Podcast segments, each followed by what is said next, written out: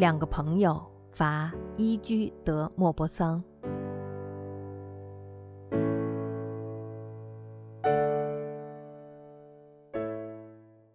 巴黎在重重包围中断粮了，全城在激火烧场中挣扎，屋顶上连麻雀都不见了，下水道里连老鼠都灭绝了。人们匆忙吞下无论逮到的什么。一月某个晴朗的早晨，莫里梭先生，一个不爱闲在家里的钟表匠，正阴郁地沿着环城大街溜达。他双手插进了制服口袋，肚子里空空如也。正走着，他忽然停住了脚步，认出了对面走来的一个伙伴，那是索瓦日先生，一个在河边钓鱼时相识的朋友。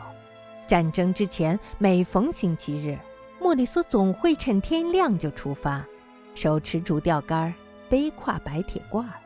从阿让特伊搭火车，在科布隆下车，然后步行到马朗特岛。一到这个他做梦都会来的地方，他就迫不及待地开始钓鱼。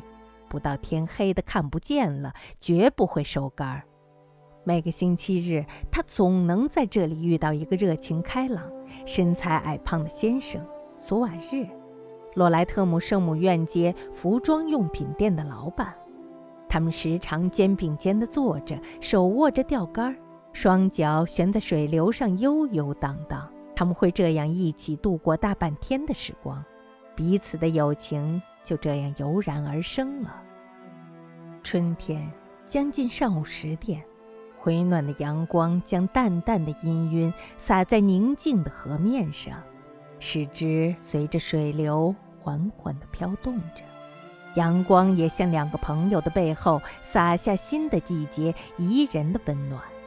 有时莫里梭会对旁边的朋友说：“嘿，真暖和。”索瓦日先生便会答上一句：“哈哈，是的，是的，没有比这更好的了。”这简单的一问一答，足够让他们相互了解了，彼此会意了。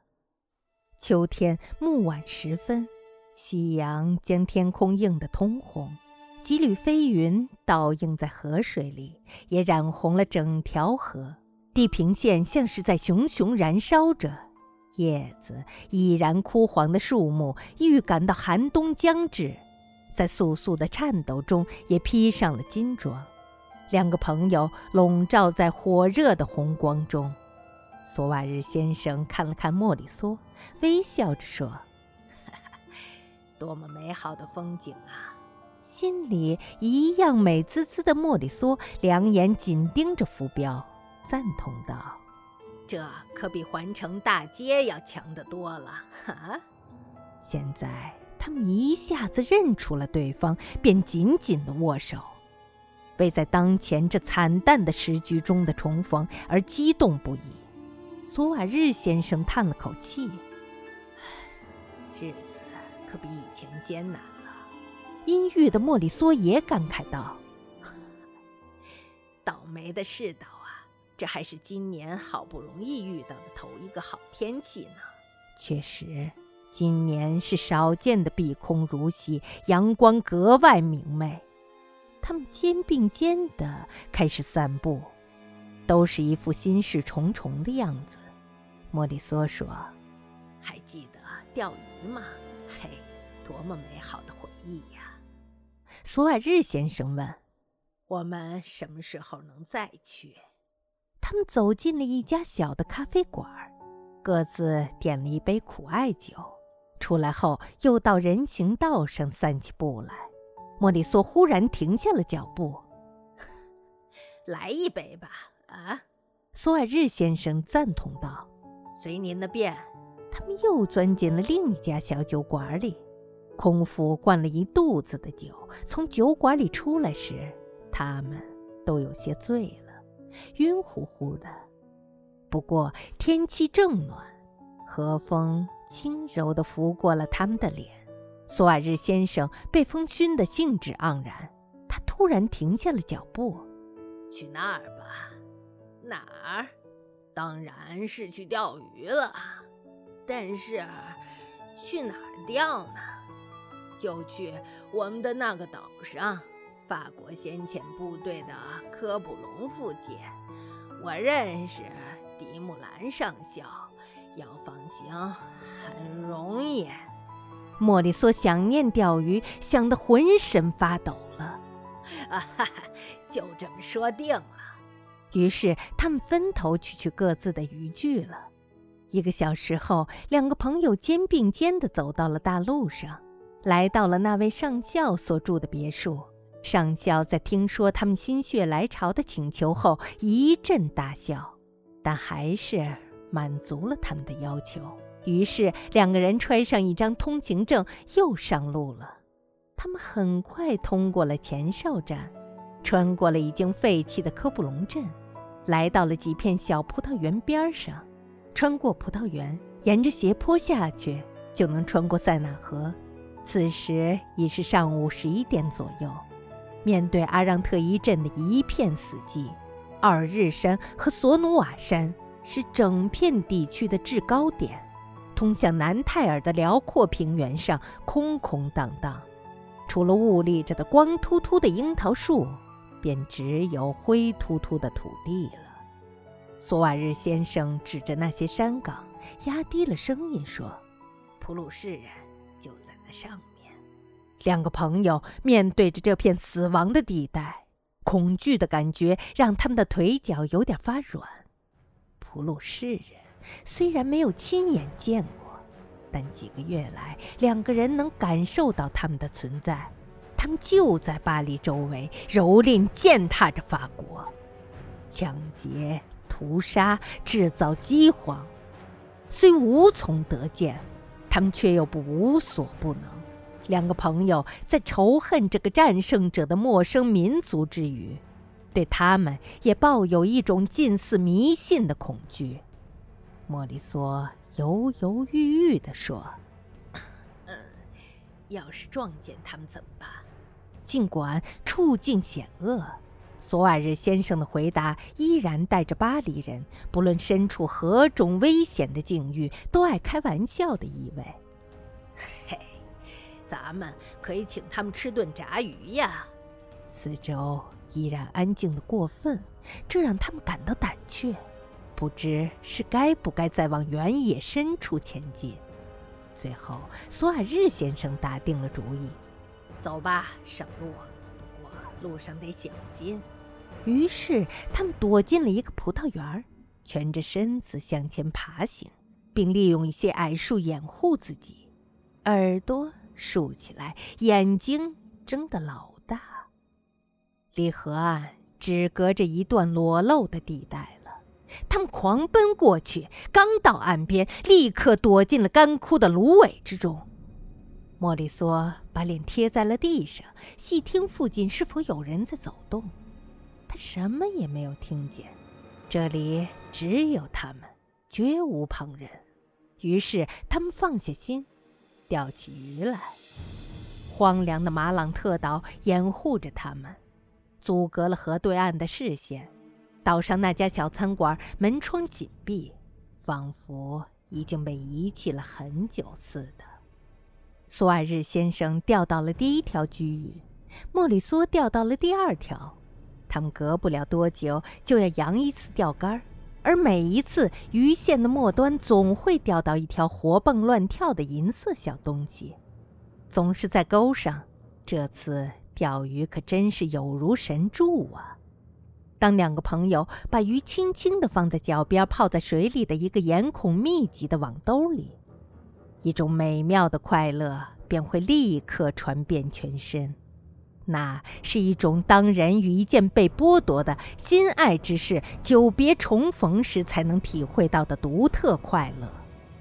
温热的阳光把他们的肩膀洒得暖洋洋的，他们不去听任何声音。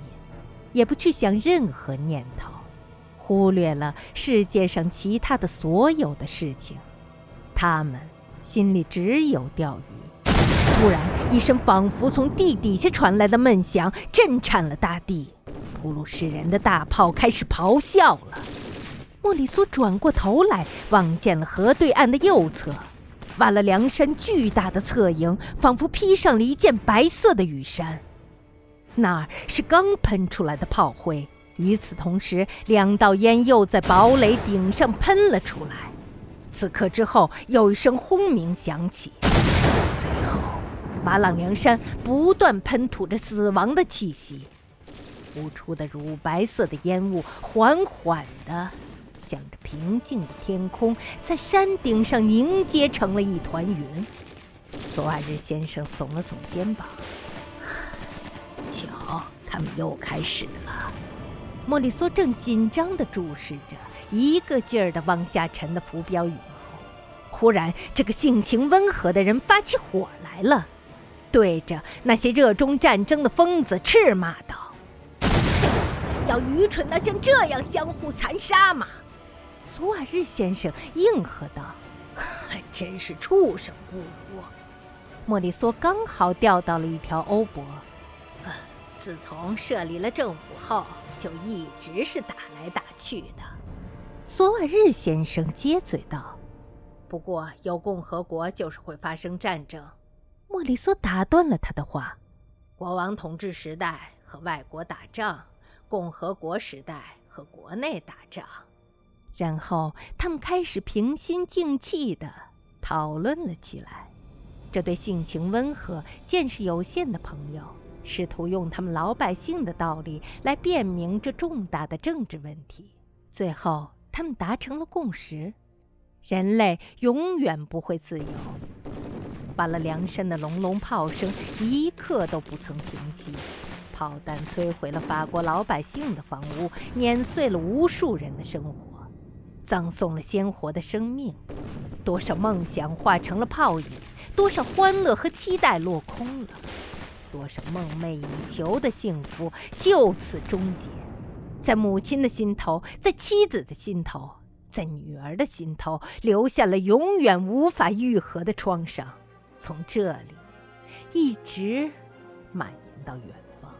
这就是生活，索瓦日先生感慨着。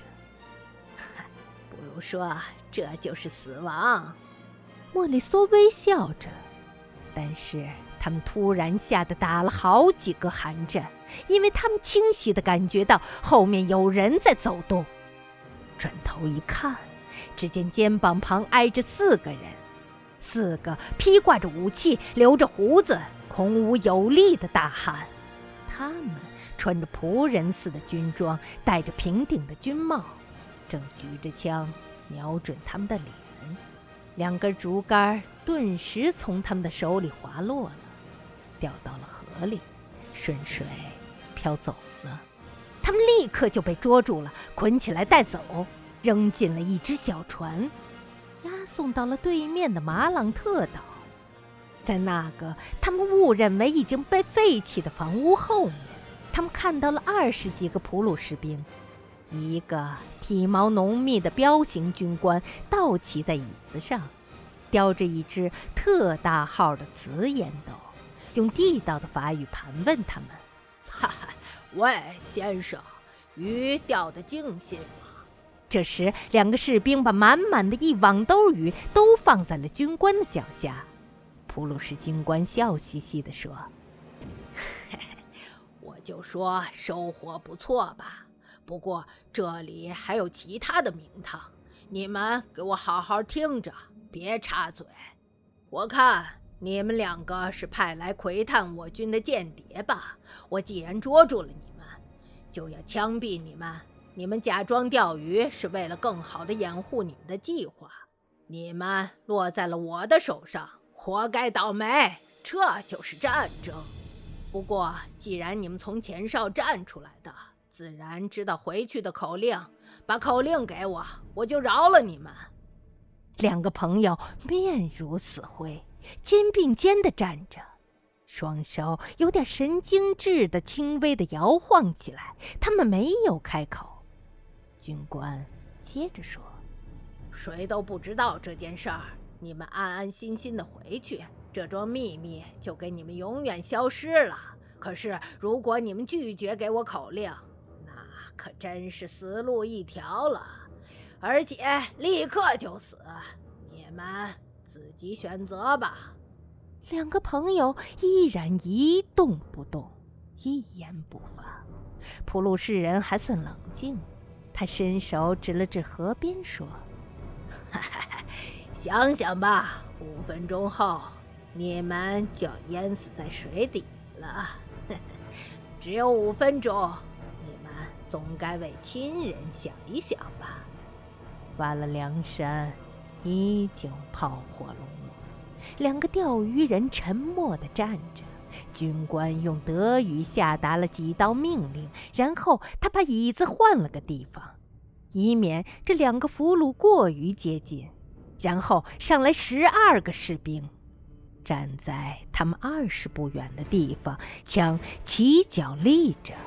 军官说：“再给你们一分钟，拖一秒都休想。”这时，他猛地站了起来，走到了两个法国人的近前，先抓住了莫里梭的胳膊，搂他到远处，低声说：“快点儿，口令！您的同伴什么也不会知道的，我可以装作心软。”莫里梭一个字也不答。普鲁士人带走了索瓦日先生，对他提出了同样的问题，索瓦日先生也没有回答。两个朋友并肩站着，军官下达了命令，士兵们齐刷刷地举起了枪。此时，莫里梭的目光恰巧落在了几步外的草丛里装满鱼的网兜上，一道阳光把那堆还在跳动的鱼照得闪闪发亮。他只觉得心头一酸，尽管竭力克制着，眼中。还是噙满了泪水，他结结巴巴地说：“永别了，索尔日先生。”索尔日先生回答说：“永别了，莫里索先生。”两个朋友把手紧紧地握在一起，全身不由自主地打着哆嗦。军官吼出了命令：“开火！”十二支枪一起响了。索瓦日先生脸朝下，直着身子扑倒在地上。莫里梭个子高些，摇晃了几下，仰面横倒在同伴的身上，鲜血被从打穿的制服的胸前涌了出来。普鲁士军官又下了命令，他的手下分头行动，随即带了些绳子和石头回来。绑在了两个死人的脚上，然后把两具尸体抬到了河边。完了，梁山依旧轰鸣着，整个山顶笼罩在蒙蒙的灰霾中。两个士兵抬着莫里梭的头和脚，另外两个用同样的方法抬着索瓦日先生。两具尸体被使劲儿的来回荡了几下，便远远的。抛了出去，画出了一道弧线，然后头上脚下，直着被脚上拴着的石头拖进了河里。河水溅起来了，冒水泡，翻腾荡漾了几下，接着归于平静。轻轻的，涟漪一直蔓延到了岸边，雪水浮了起来。